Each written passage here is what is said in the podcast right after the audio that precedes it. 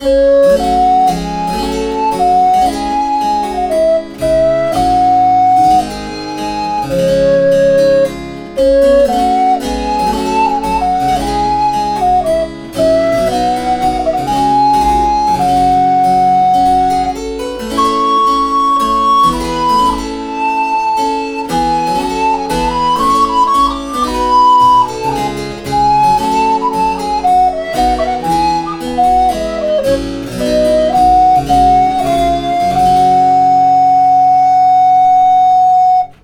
Marie de Médicis.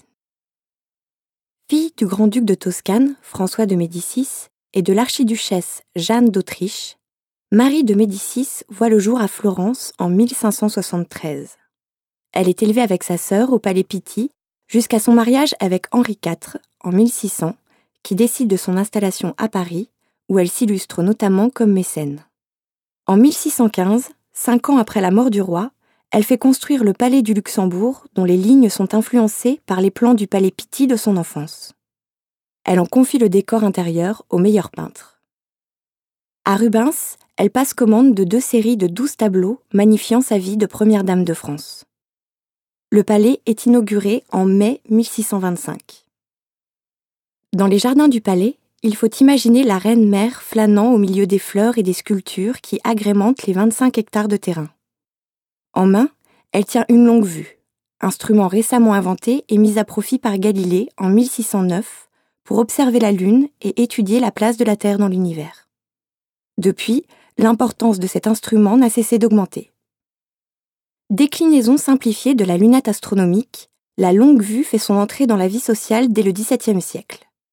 Les objets en bois puis en laiton, utilisés par les astronomes et les militaires, laisse place à d'élégantes productions en ivoire ou en papier mâché destinées à l'usage des aristocrates.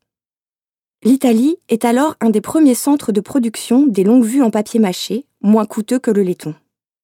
Des fabricants tels que Semitecolo, Ulivi, Burlini, Selva produisent des milliers d'exemplaires qu'ils exportent dans toute l'Europe. Quelques-uns, tels Selva, sont aussi d'excellents opticiens et participent activement à l'étude de l'optique. Bien qu'elle ne soit pas signée du nom de son fabricant, cette longue vue est aussi réalisée en carton. Elle est parvenue jusqu'à nous sans ses optiques, mais son décor est intact, laissant apparaître sur le capuchon deux lettres M entrelacées qui correspondent aux initiales de sa propriétaire, Marie de Médicis.